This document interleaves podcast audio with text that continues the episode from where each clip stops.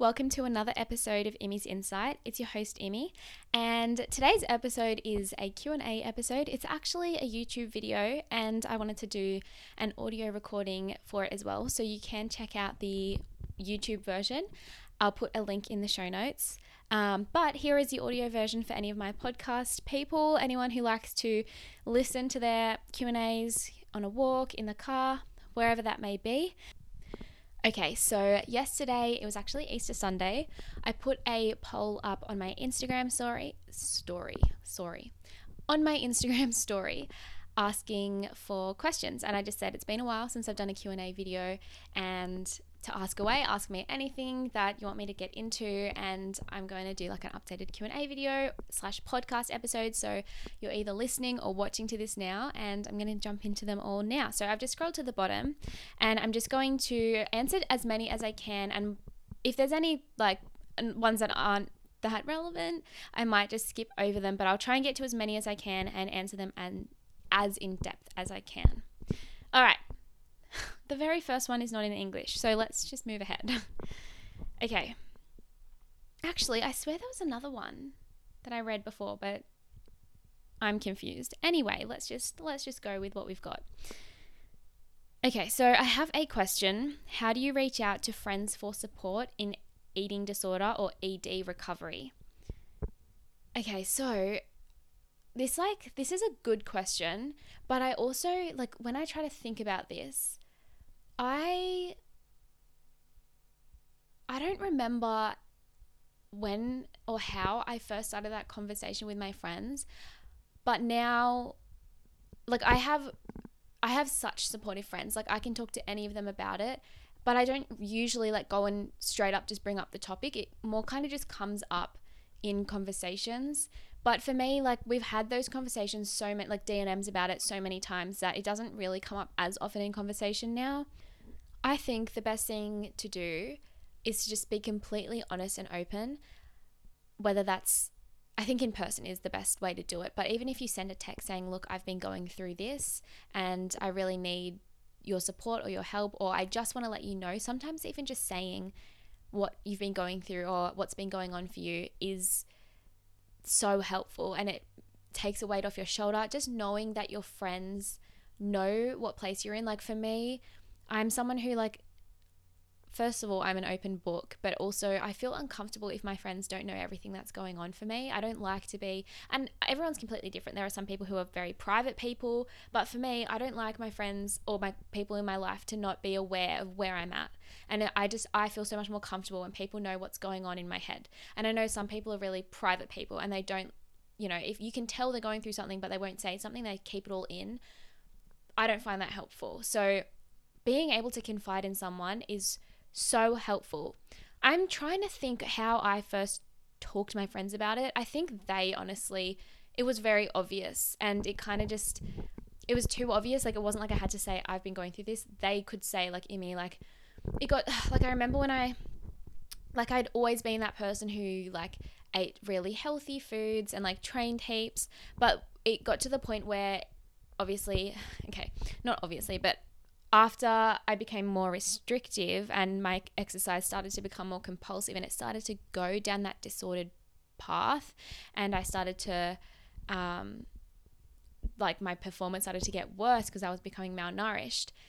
The comments at first, they start to be praise. I do bunny ears because ugh, that's just another topic in itself. But it's they start to be praised because you start to look ridiculously lean, and then it starts to become more obvious that it's not healthy and there's something going on, and you don't look healthy anymore. You start to look malnourished.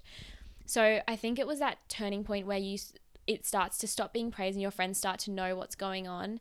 And my friends could, that my friends knew, and I was less open about how bad of a place I was in because at first you're in denial. Like you don't want to admit it's unhealthy what you're doing because then someone's going to make you stop or make you change and you don't want to because your eating disorder wants you to restrict and lose weight or maintain being a tiny weight um, or stay really lean or whatever it is. But yeah so I, I definitely think because my friends were there through that whole process of me being healthy, then me getting lean and getting praise, and then it starting to be obvious that it was not healthy and it was spiraling. So I was able to have those conversations with my friends who were there through the whole process. But obviously, eating disorders manifest so differently for different people. Like people are healthy sizes and healthy physically, and can still be health unhealthy mentally and have an eating disorder. And that's when I think it's so helpful to tell someone the thoughts you have and the place that you're in and it will help you honestly, talking about it, opening up, being honest, speaking up about it is the first step to recovery. Even being honest to yourself because you can't recover and get to a better place mentally and for most people as well physically if you have both um, you know like anorexia traits of an eating disorder but you can be an eating disorder you can be an eating disorder you can have an eating disorder that is a different type of eating disorder, which I've learned throughout the last couple of years, um, researching and not even, I don't want to call it research, but looking more into this space. Um, you like opening up and talking to someone about it is one of the first ways to start to get better. So, how do you reach out to friends for support? I would say tell them, message them, tell them in person. Literally ask your closest friend or whoever you trust, whoever you want to know, say to them, I, I kind of am going through, you know, you might start with a text. Tell them you're going through stuff right now and you just really want to let them know about it because they're your closest friend. And maybe say, can we please meet up for a coffee or just for a walk or can we just meet up to talk about it? Um, and you know who you trust and your friends should be some somebody who can support you and help you and you can talk to about it.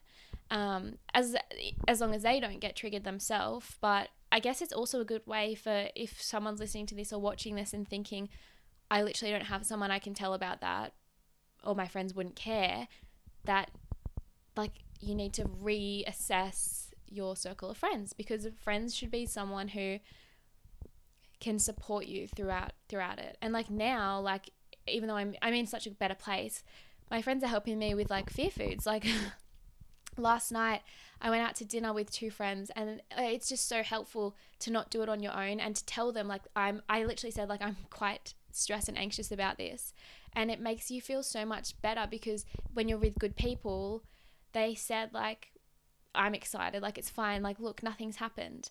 And after dinner, we went to Italian bowl. after dinner, both my friends got an ice cream. And in the last five years or more, every time I was out with friends and we got dinner and they got ice cream after, I was always that person that never had ice cream. I, I would never buy the ice cream after.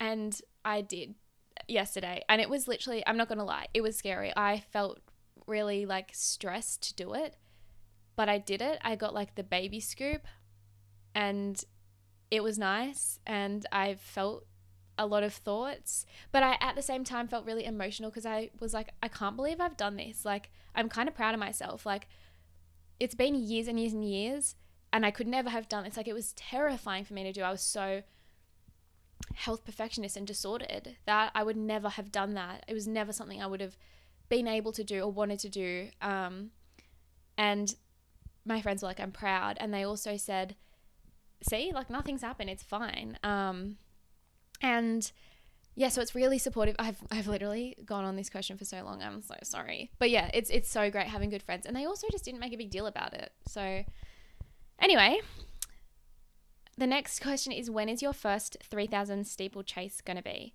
So obviously I talked about moving up in distance um, and training for the 3000 meter steeplechase. So I did a couple of months of training. I'm just going to try to keep this brief because basically, long story short, before I started with my treatment, I, it was around the same time I started with my treatment team that I started training for 3000 meter steeplechase. I I was basically fed up of my speed not being there and I thought I'm just going to train really hard and get fit at a distance event. I started to get really fatigued and I was flat and lethargic and just not running how I wanted to be running. And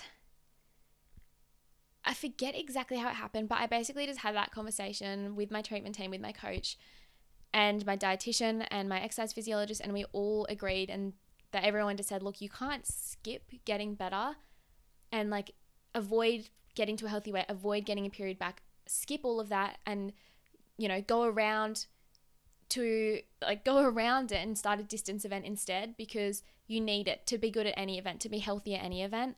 So instead of being like, oh, I'm not running well at 400s anymore, I'm just going to skip that, go to a distance event, it didn't work. It didn't work. I had to realize that, and it took me doing it and trialing this to realize it, that I, mm, wow, excuse me, I had to get healthy first. So I decided to YOLO it. I decided to stop and focus on my health and general athleticism and just train and get healthy and get strong and get fit and see how I'm running and then and then see whatever event I'm going to run well in. So basically I plan on being strong and healthy and competing well next season, but I honestly don't know what event. And if I'm going to be completely honest, now that I'm really committed to properly recovering, I'm hoping that with proper recovery, I can be strong enough and to be good enough at the event I love the most, which is like 400 meter hurdles. So, so we don't know what's going on with that. Right now, I'm focusing on my health and general athleticism.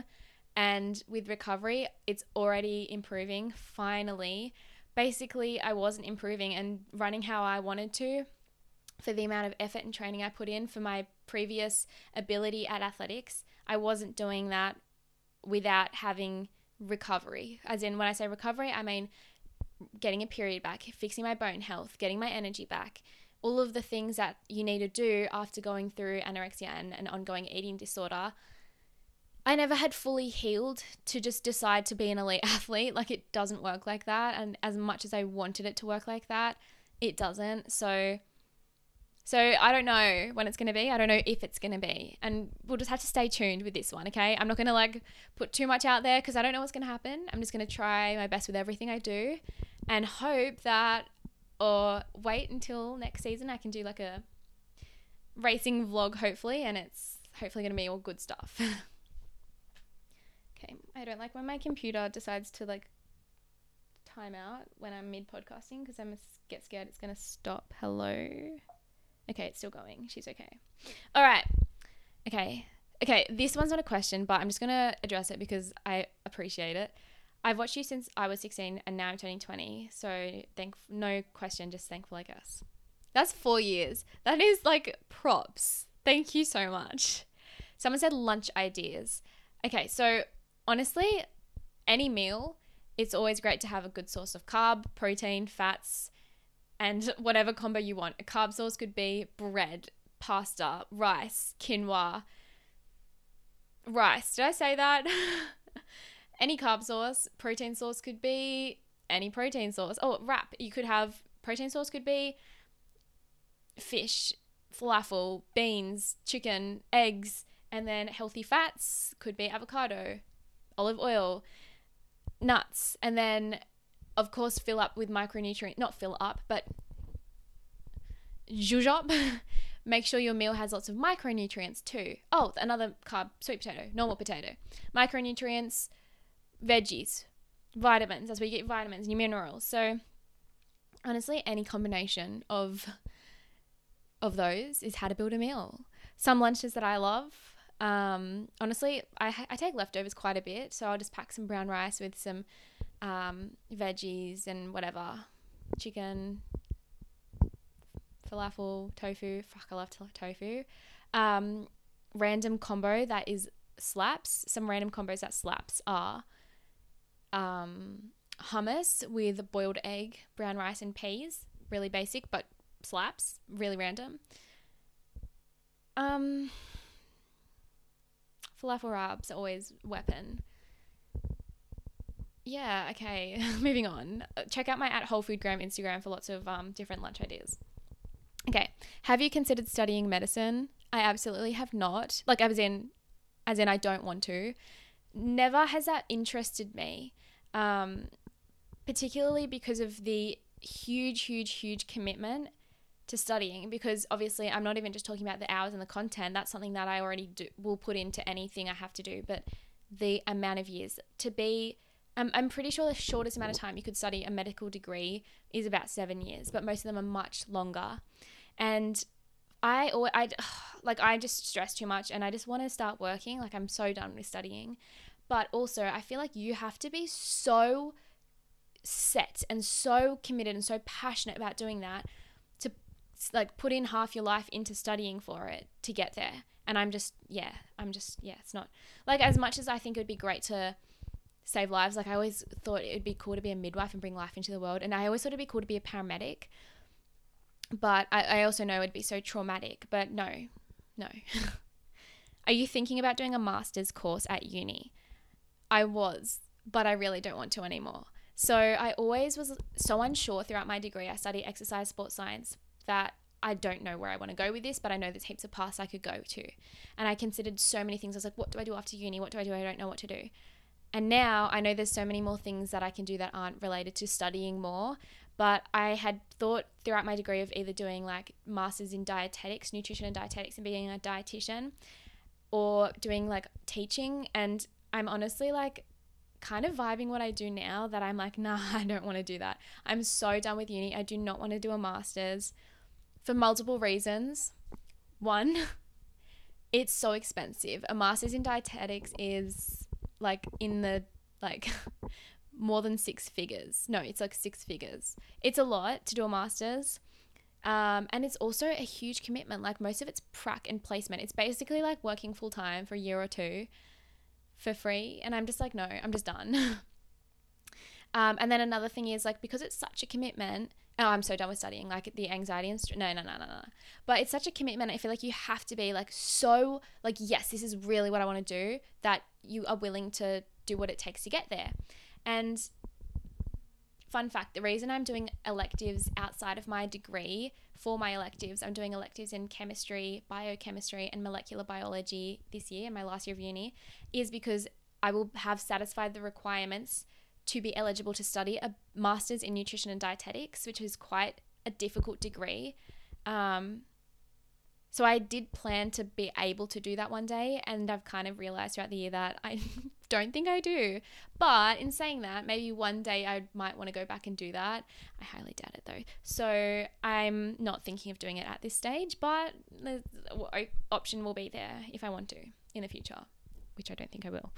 Anyway, someone said, Did you go on anxiety? Did you go on anti anxiety meds in the end? Also, you're such an inspiration. Thank you and um, I didn't. So I did do a post um, asking about anxiety medication because it was something I discussed with my psychologist, um, who is my psychologist as part of the treatment team I started with, because I do struggle with anxiety, which is something I've struggled with. And I know everyone gets anxiety. Yes, it's a normal human trait, but when you struggle with anxiety, it's obviously when it's it's um, more it's debilitating and it's more consuming than everyday normal anxiety. And I don't always struggle with it in that over consuming way, over consuming, in that consuming way. I don't always have it in that debilitating way, but I do go through phases where I do, and it takes out of my physical and my mental and my health. Um, I ended up not going on the anxiety meds. So I just really worked on um, trying to reduce my anxiety through things I can just do myself. And I'm not saying that and you you can in every situation. And I, I did get I with the post I put about that I got so many messages both good and bad. So there was such a mixed response. Lots of people said anti-anxiety medicine literally has helped them so much and improved their mental well-being and their life in so many ways but I also got a lot of messages that said it was really the side effects really affected them especially fatigue and just like yeah, just like not feeling healthy. Um, but it was definitely mixed reviews. So there was definitely both good and bad. And I guess it depends what medication you're on and on each different person. But I didn't end up going on it myself. Someone asked, What can you do if you don't get your desired ATAR? well, there's lots of different options. It depends what you want to do. So if you didn't get a desired ATAR to get into a specific degree that you really want to do, I think there's other pathways you can do, like doing another degree, then getting into your other degree, which obviously is such a commitment and it's a long route around, but you got to do what you got to do if that's what you want to do. But if you don't need your mark, then yeah, it, look, that question is very specific. I need more like context. Like, is it because you didn't get your desired ATAR for a specific degree, or, or you know, someone said, "How do you get out of a rut?" I think, okay, you know that quote that's like, if you can't expect things to change if you're doing the same thing, you have to start doing things differently. You, yeah, um, getting out of your comfort zone and just like sending it, and no one's gonna. that was such bad advice. Just send it. That's how you get out of a rut. Um, I guess for me, whenever I'm in a rut, I something that really helps me is quotes. I know that's so lame, but you know those quotes that are like, stop expecting your life to change and doing the same things every day. Just doing something different and and doing something out of your comfort zone. So I'll give you an example. If I'm in a rut with not eating enough and I'm just like used to it and I know I um haven't been getting like if I haven't got my period back and I'm trying to I'm hoping I get it back but I'm in a rut I'm doing the same things.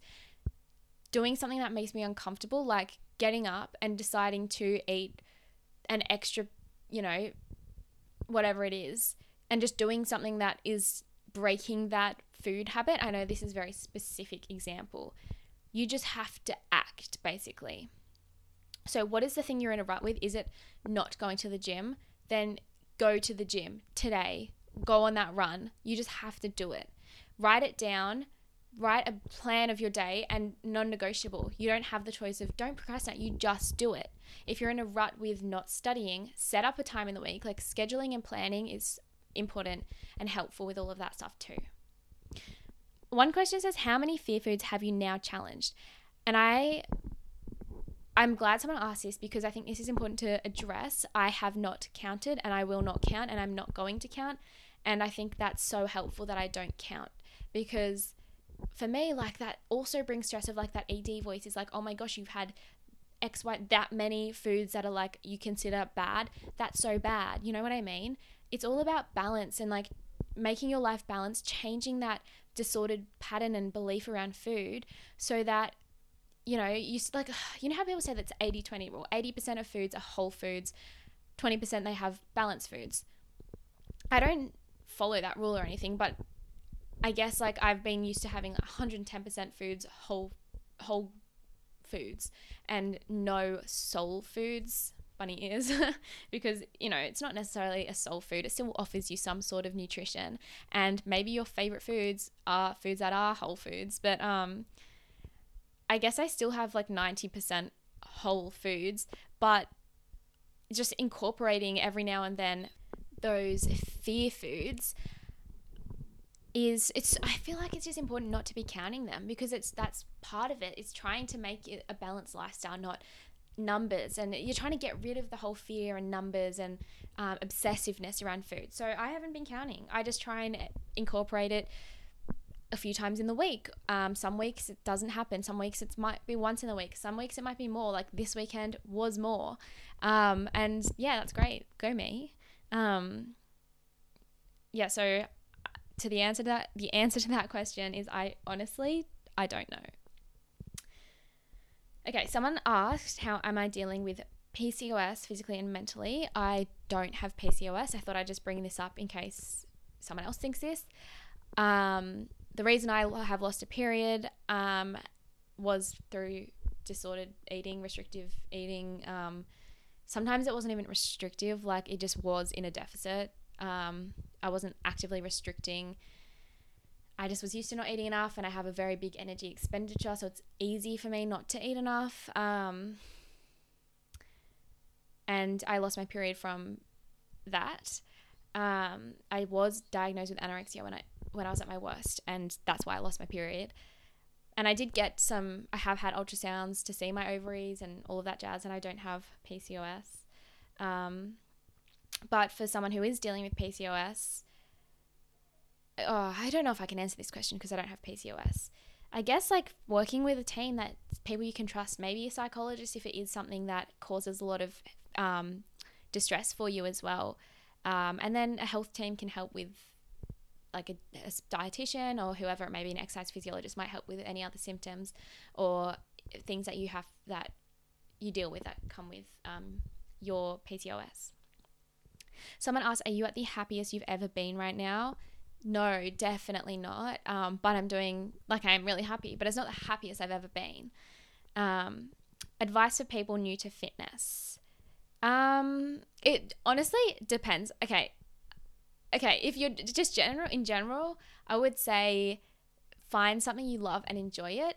Create a routine. So you know, don't just you know start fitness and get into it and train so much one week and then you fall out of a routine and you don't do it the next week. Make it sustainable and enjoyable. Create habits like if you work out on certain days in the week, make those your training days. Make sure you have a rest day. Find recipes that you love. Find forms of training that you love. Make sure you do your recovery. Find training partners and like environments you can train in that are social and that you know you have someone to do it with because that helps not even with accountability but with enjoying it and with pushing yourself and you know, like for example, I started um okay, so I have my training partners and it makes it a family for when I do athletics, but I also started jumping in my classes at the gym where I work, like just the cardio classes for extra cross training. And it's so much fun because it's such a social environment that I want to go. Like in the past, on a Saturday morning, I wouldn't want to get up early and train. I want to have a sleep in. I'm tired. But now I'm like, I want to train because it's so much fun more than I want to get sleep and I like my sleep. So find the love for it, honestly.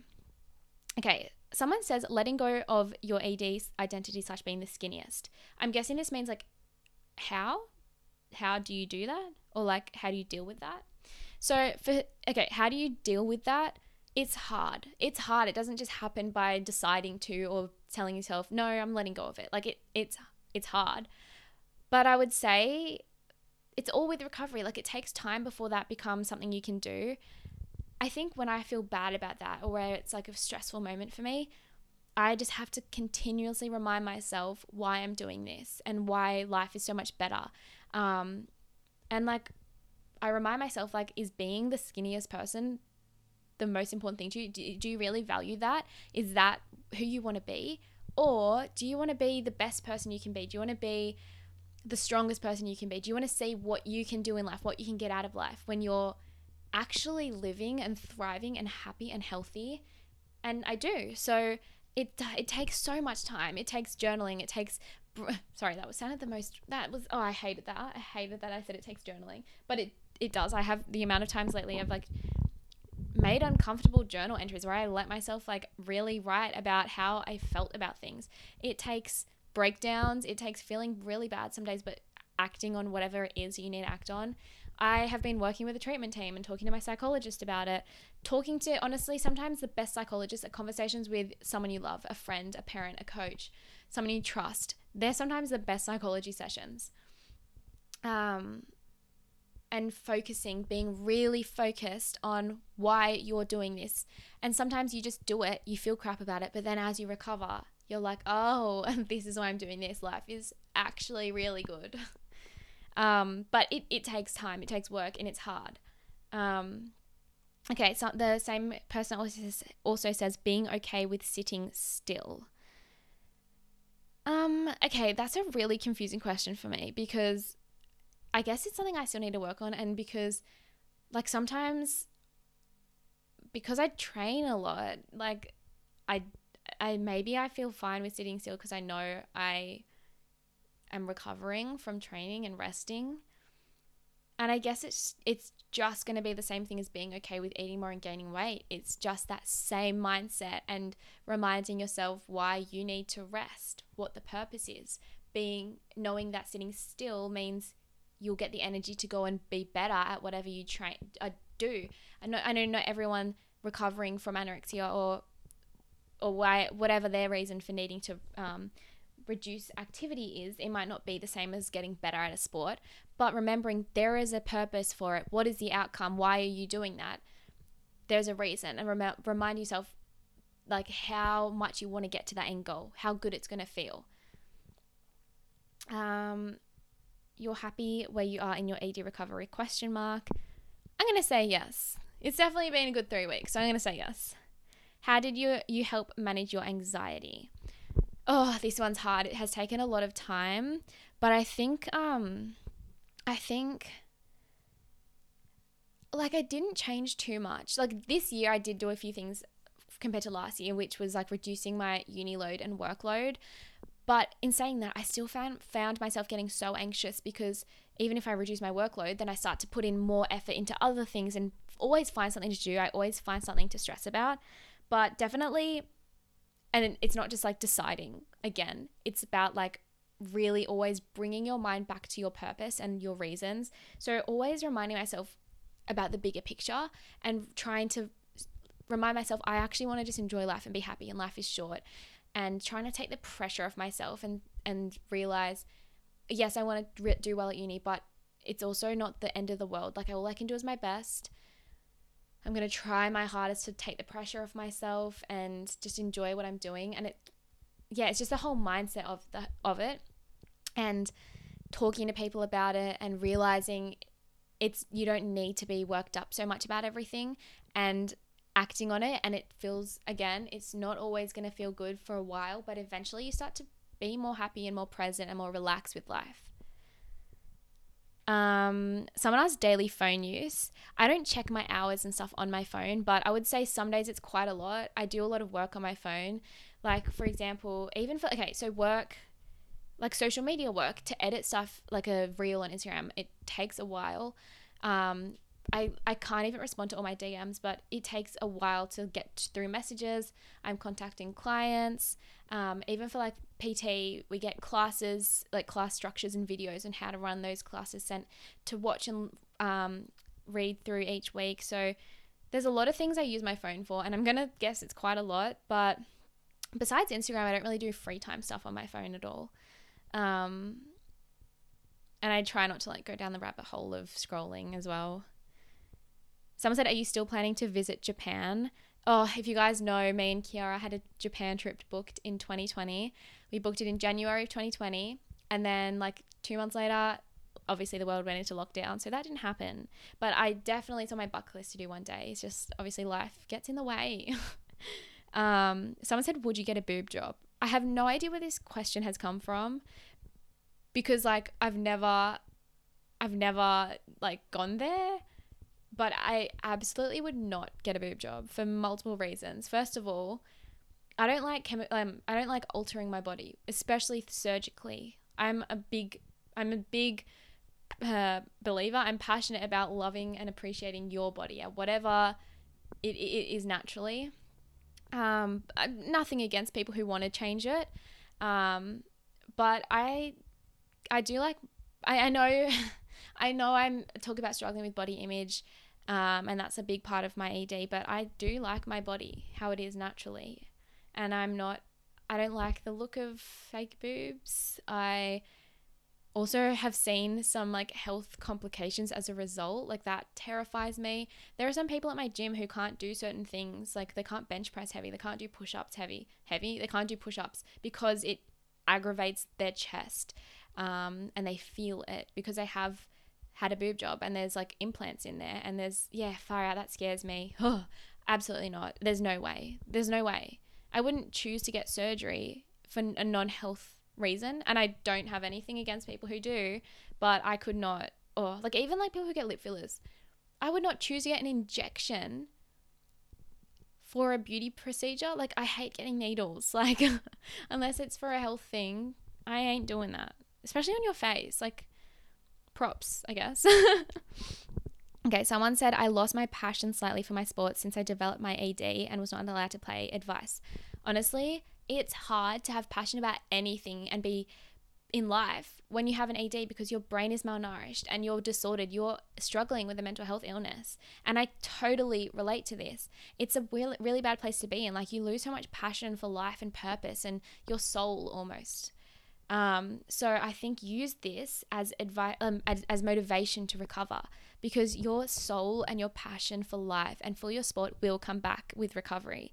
Recover and then and then you will get your passion back. And if you don't, your passion for life comes back and for other things that are awesome in life, you know? Like it might not be for your specific sport, it might be for another sport, it might be for something else, but I'm sure it will come back and you remember why you started. Like look back on why you love that sport. Write write down things like write memories down, look through old photos, look through old race videos, or if your sport's not individual, like just old team photos and it, you remember I wrote I have some diaries after I wrote after races that I loved and I read them sometimes and it reminds me why I love my sport so much. Write down a letter to yourself of why you love your sport. Write a letter to your younger self. Someone asked what am I studying at uni? I swear I answer this like every day. so I do a bachelor. I'm getting an eye twitch right now. I was about to ignore it, but then I realized I'm also filming. Um, so whoever's watching this on YouTube, if you're listening to this on the podcast, my eye is twitching. Anyway, so I do a Bachelor of Exercise and Sports Science at Sydney Uni, and I have four electives left, which I'm doing outside of my um, degree, outside of my normal unit of study selections. I'm doing um, chemistry, molecular biology, and biochem. Someone said, started exercising this month, got period 10 days early. Is it fine? Um, look, this is such an individual question. I'm not a hormone hormone specialist. Um, and I don't get a period. So I really don't know. And I think 10 days, I don't know, like I never had a regular, regular period, but I feel like, I don't know, your, your body fluctuates so much. So I, I, I'm to have to say I can't answer this question because it's to be really like yeah, unprofessional. Someone said, "How are you studying for chem at uni?" Oh, I don't want to talk about this, but I am doing Q and A, so I kind of have to answer it. Um, I okay, so I make sure I do all my lectures. I do all the questions after the lectures. Um, I stay on top of all the homework sheets. I do additional optional homework sheets and tutorials, and I just try and do all of that and understand what's happening and ask questions and post on the discussion board when I'm not sure exactly how to do something. And then I just like yeah, it's really basic, but I just try to make sure I know, like, I'm on top of everything that's happening. Um, and I haven't had an exam, like a big exam yet. We just have our big end semester exam for chem.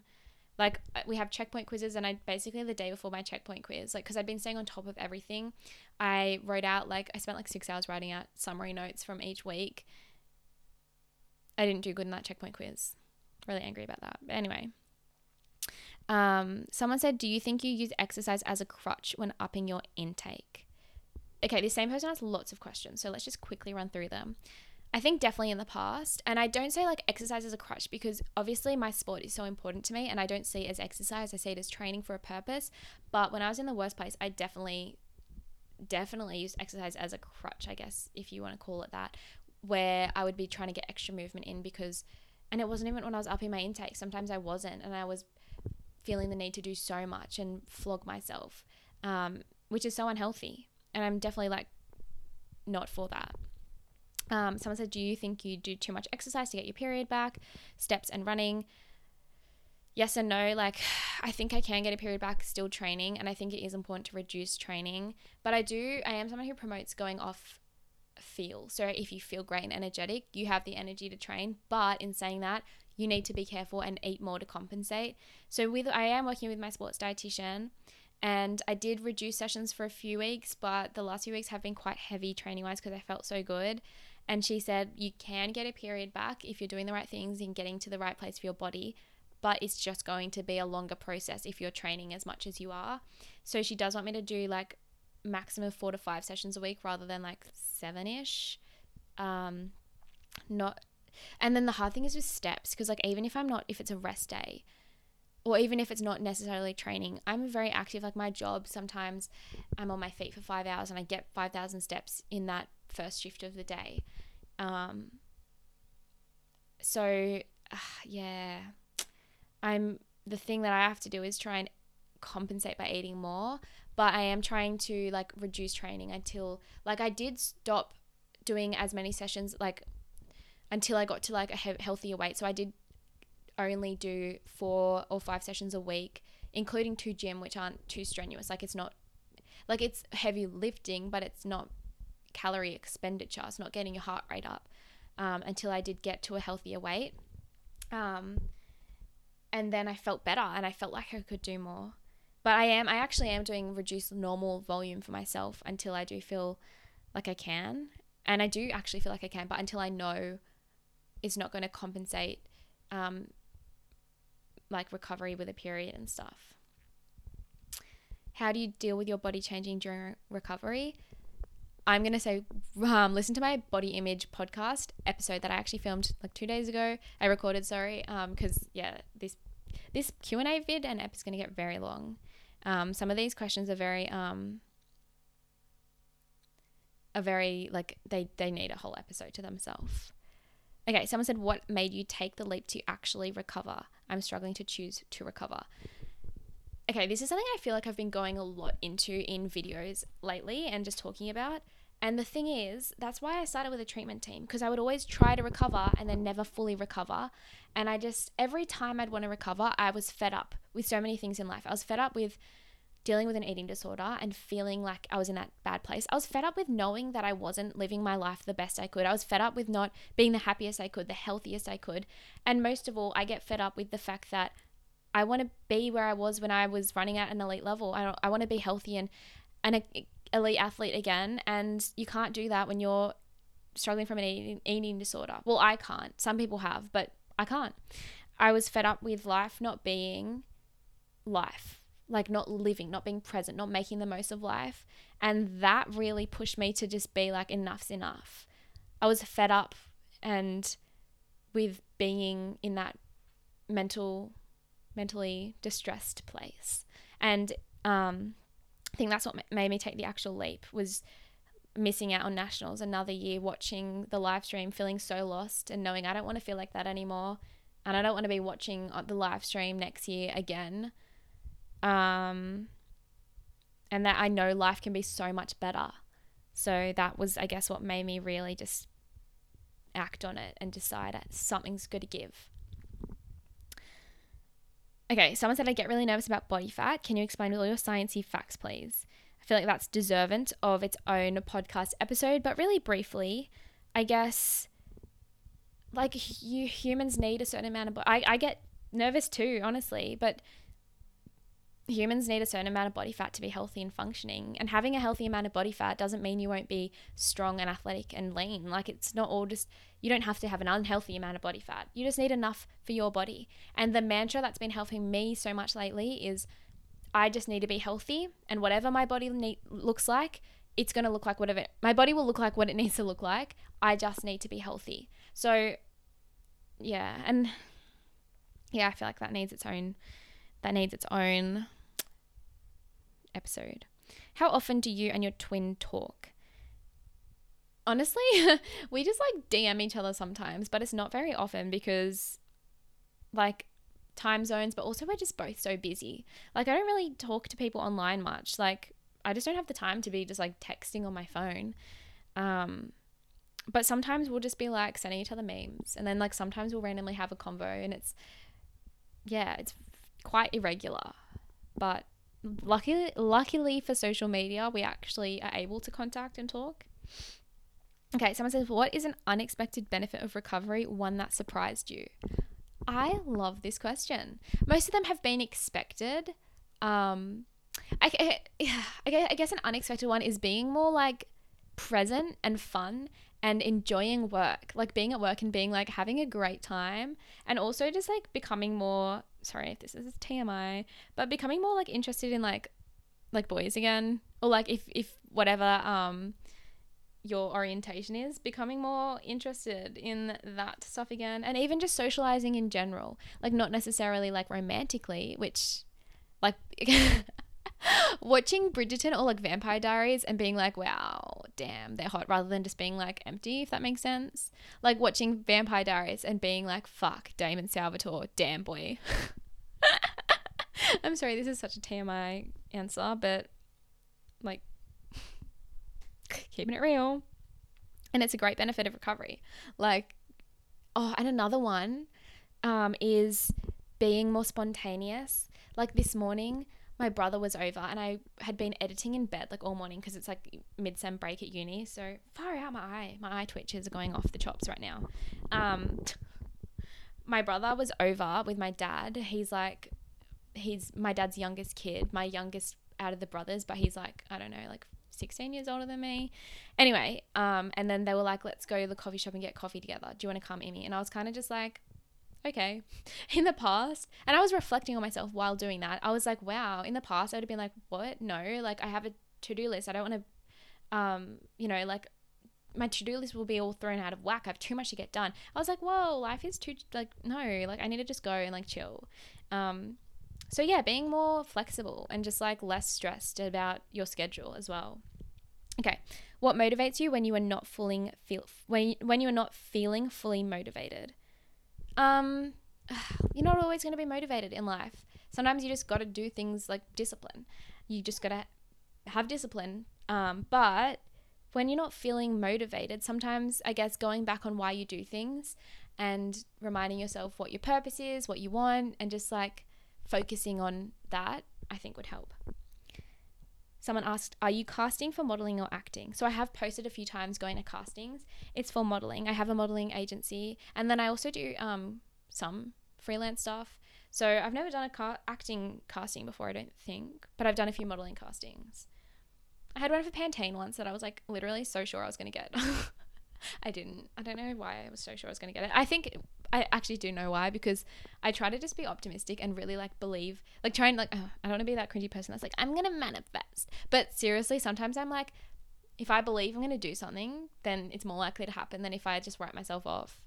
So I go into things thinking like I am going to do this. Like I tell myself that this is my job, and then you have more confidence in your audition, or you just like manifest it no, but like you you put it out there into the universe that this is yours and then it doesn't mean it is, but it means maybe you're going to have more of the confidence or the energy that that casting director is looking for and they think that's my girl. Um actually, my extras agency. So if you guys have been following for a long time, you know I used to be the, the waitress on Home and Away. that happened. What? Throwback. Anyway, so that extras agency that I was with sometimes sent me for castings. And one time they did send me, and it was like castings for like acting. I do that in bunny ears because it wasn't really acting. It was just being like an extra that was a bit less than a regular background extra. So they sent me for a casting and I often got them, but then it would end up not even being a thing. Like it would literally just be the same as being a normal extra, but you just get paid better. So like one time I was sent f- for this ad, it was a Bankwest ad, and I was sent to a casting to be the lifeguard. Basically a girl in like the red cozy, just my red one piece. So I went and I got the casting. Like I got it. I was like, fuck yeah. I got paid for the casting as well, which is awesome because that doesn't usually happen. Wait, no, I didn't. It was paid for the fitting. Yeah, so I went for the casting. I had to improvise. And like they literally put me and some other people in front of a camera and said, like, just we're gonna video for, for you video you guys for a bit and pretend there's someone out I twitch, sorry. So pretend someone's like drowning and you're like, uh, maybe it wasn't even that. We just had to pretend we're like looking out to the beach and say stuff. It was so awkward, but I got it. Anyway, and then at the actual job, I literally did nothing more than a normal extra. Like they did my makeup and everything, and I was still a blur in the background, but I got paid the rate of a featured extra, so it was great. But that's about as much acting as I've done. the amount of times I've had to like restart my camera because it only films in like 23 minute bursts stresses me out of how long this is going to be. But anyway, okay, someone said, How do you feel about taking photographs and dealing with body dysmorphia? Mm, like honestly, sometimes if I take photos or I'm in photos and I feel uncomfortable in my body, it's not great for like recovery thoughts and but other times if you feel like you look good it is great. And i know it's you got to listen to that body image podcast i did because i feel like i covered it more. But i think learning to love your body and wearing things that you feel comfortable in um, it's a good way to get used to and happy and love your body at its healthy size but also, just like if you're feeling crap, don't take photos. If you feel good, do take photos. You know what I mean? How do you find living at home? You and your parents have such a good vibe. Thank you. I freaking love living at home. It's just me and my parents right now, and honestly, they're so chill. Like I get, I have dinner at home myself most nights because I get home late. Like we have totally different schedules, um, but honestly, like freaking love it. It's the best. I love um, I'm close with them, I'm spending time with them.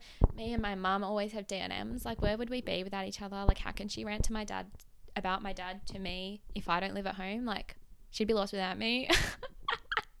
kidding, not really. Um, and then my dad would totally be lost without me too. So like, they totally need me. I'm kidding. I need them. Like, we don't need each other. We do need each other. Are you kidding? My family. But um, like, I will miss my mom's cooking the most when I leave. Like I want to move out next year. Like I honestly I don't, but because of commuting and traveling, like that's the reason I want to leave, but I love where I live and they're moving. I'm so sad about that. I'm actually really salty about that. But anyway, I yeah, it's great. Like I know some other people my age or like around my age or younger or older, whatever, who they need their own space. They want to leave home because like their family are very overwhelming. My family aren't like that at all. Like we all give each other our own space and it's the best. Um, but we're also like there if we need each other and yeah, so I'll definitely miss not living at home. Gonna leave I'm leaving home before the median age in Sydney these days, which is literally like 27 or something. But obviously living at home is also so great financially and like my mum does so much that would help be would be so stressful with balancing being a uni student while working and doing so much training like I'm very lucky to have the opportunity to be at home because it helps so much being able to not worry about paying bills or even like on Wednesdays taking the bins out. Like I don't know like the other like sometimes I get home late from training and I see the bins out and I'm, I think oh my gosh I'm gonna have to need when I leave have the list of all these tasks that just I don't worry about because I live at home. And I help out obviously but like I think I'd be really crap with doing certain things like the washing. No like I would do it but I'd just be like I'd be better than my dad at it but not my mom moms are just the best. And like cooking I mean I will make my own stuff but like whenever I make my own stuff I just do whatever's easy. Like some microwave rice with the can of tuna. Like I'm just like a basic bitch, and I know like, yeah, like I'm not I'm not gonna cook a lovely meal like my mum does when I'm at home. So I'm lucky that I'm at home, gourmet stuff, lol. um, but yeah, it's like great because they give me my space. So I know other friends who like, I don't know, like their parents are always like, "Where are you?" Like, why aren't you at home? Or like, "Where are you going?" Like, whereas like I don't know, I get annoyed at my mum because I'm like, did you even know like did you wonder where I've been? Like, no, I don't actually get annoyed. I'm just kind of like, it's so good that we're so chill. But like, yeah, it's so good. Fucking love it. Anyway, someone said dealing with imposter syndrome. I don't know if you've experienced it, but I am right now. Love you. Love you too, girl. Um, I actually recently kind of said I had this in a vlog. Sometimes I, I actually have had this. Like when I first started being a PT, I was kind of like, why are people asking me things like, um, like people I, I don't know like you just when you first start like people ask you things or like even like at training or when I'm coaching like the younger athletes will ask me things and I'm like I feel like such an imposter right now especially because I haven't run well in so long and I guess just like over time acting confident until you are confident and then backing yourself and just thinking no I am actually an expert in this area I actually can answer these questions and not feel like I'm faking it. And even okay, so for example, with like PT, when people would ask me stuff, I'd be like, I feel like such an imposter. But after a few years of like learning so much, I'm like, no, actually, I, I know a lot in this field. I, I can help you with that. And if I don't know something when people ask me, I'm really um, confident with saying, look, I actually don't know that. Like, because I know you can't know everything, but I will look into it.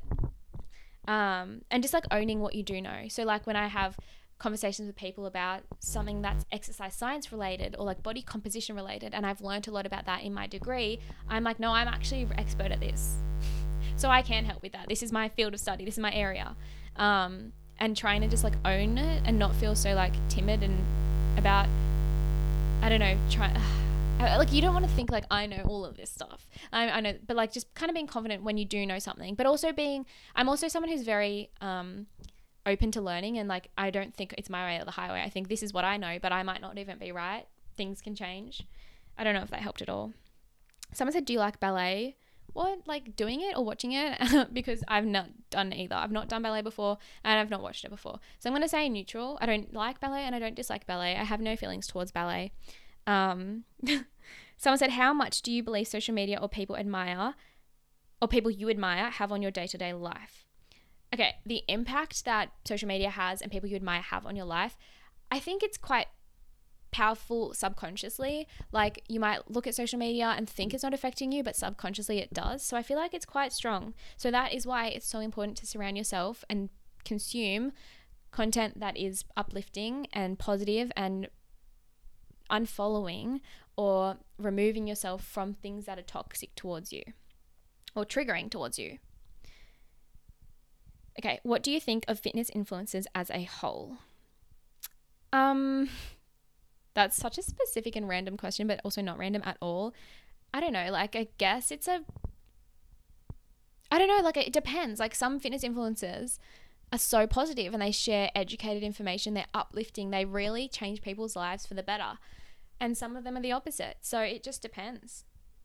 I guess I think that it can be a really positive space, but it is also a potentially harmful space. And it just needs to be, it's so hard because people that haven't, you know, I guess, got much knowledge in a certain area, they don't know to take everything with a grain of salt they don't know if that if a certain influencer is promoting disordered patterns of behavior if they don't know what those patterns are they don't know if uh, if you know a certain influencer is giving diet or fitness advice that's either uneducated or incorrect or potentially harmful if they're uneducated in that area if they don't have the knowledge so i think it would be really good if people you can't make a rule saying like you have to be educated or have this certain qualification to be able to do this but it would be nice if people went out of their way to do that if they were a fitness influencer. You know, like if you were an influencer and your niche was fitness, deciding like, you know what, I think I should go because my followers look up to me. I'm influencing other people. I think I'm going to go and educate myself and get a high level of education so I'm able to give them the best quality advice that's going to impact their lives in a really positive way as I can That'd be really nice, but you can't really force people to do that. So I think it's basically just a, a grey area. There's a lot of positive uh, potential for positivity, but there's also a lot of potential for some harmful things out there.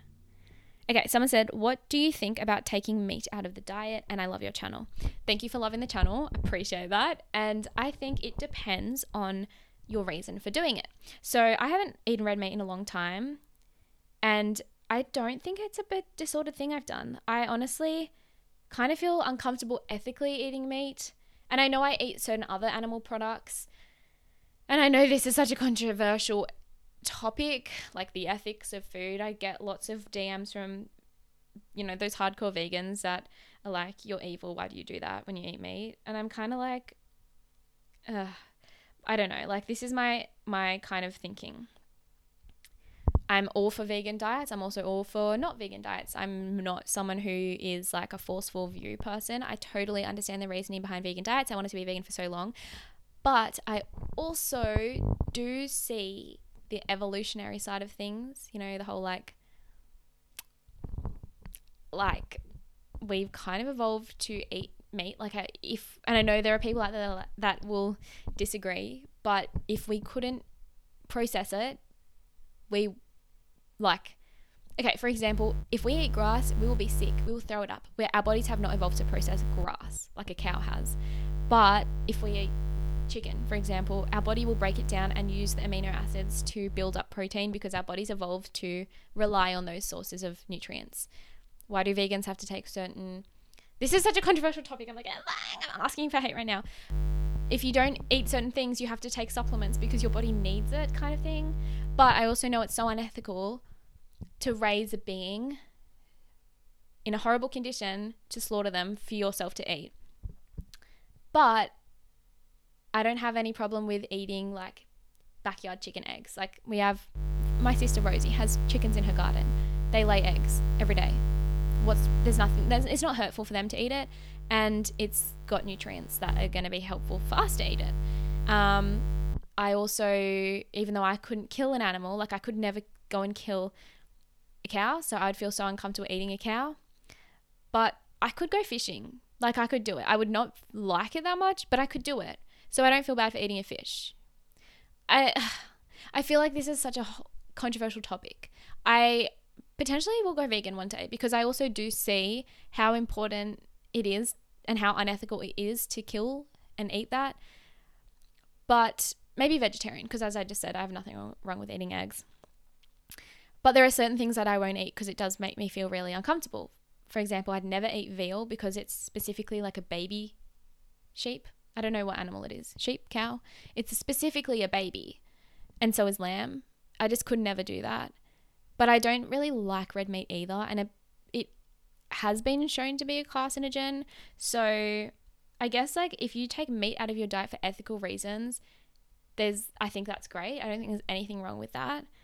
But I think if you take it out of your diet because of um, an eating disorder or there's a voice in your head that's your eating disorder that says you can't eat that because that's scary and that will make you fat, then that's not a good reason, obviously. And if it's something that causes a health issue, then there's, I guess, you need to speak to a really good dietitian to help you with that. For example, if you have really severe anemia and not eating red meat is going to be dangerous for your health, then you might need iron infusions regularly. That's something you would need to work with a dietitian for. I actually, when I was a kid, had anemia. Um, and we found that out when my family were traveling to India, and there was no, we've traveled so many places. I was very lucky as a kid, and I did not appreciate it enough when I was young. But I remember when I was about eight years old, we're in India, and because they like worship cows, it's not, it's hard to get meat there and we'd grown up having red meat. Like I only stopped having red meat in high school. I was passing out and throwing up and my gums were bleeding. I would wake up every day with my pillow was brown from like dried blood from my mouth. They thought I had malaria. I remember not really knowing what it was at the time, just that it was like everyone was scary, scared about it all. I got really, really thin and just ill. And it turned out I had anemia and literally all they did was like make sure we ate red meat and I got better. So it affected my health a lot then. But yeah, I'm on an iron supplement now. Um, and I guess not eating red meat means I need to do that. But I yeah, I just I don't think there's anything wrong with it depending on the intentions, basically. Someone said any plans. Someone said I look like Pocahontas. Thank you. and any plans to travel? She's a cartoon though. um, no, that's really nice. And any plan to travel in Europe. I've literally been to like so many countries in Europe, but I was a child for all of them. So I would definitely love to do it again as an adult. And I don't have any plans right now, but but yeah, one day I'd love that, honestly. How good would travel vlogs be though? Life's a bit cray right now to find the time to do everything in life. But one day. Okay, I think it's I think it's time that we wrap up Okay, my camera, I've just replaced the battery. My camera has died. I've been talking and filming for way too long. Gosh, your girl can talk.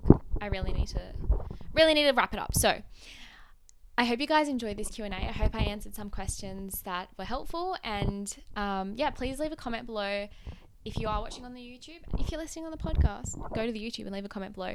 Um, if you guys have any more comments you'd like me to address, maybe in a whole podcast episode, and if you do want me to do more Q and A's or even just have more content that you would like to see from me, please let me know because I love to like when I get I, if someone messages me messages me saying please do this. I'll, most of the time I'm like so say less, say no more, and yeah, yeah. So, anyways, um, I really appreciate all the support. Thanks so much for watching or listening. Sorry, I keep looking at the podcast like I'm like, thanks guys. um, if if you're watching this on YouTube, that'll kind of make more sense. But anyway, thank you guys for following along. Um, if you did like this video, please give it a like and please subscribe to my channel. That really means a lot.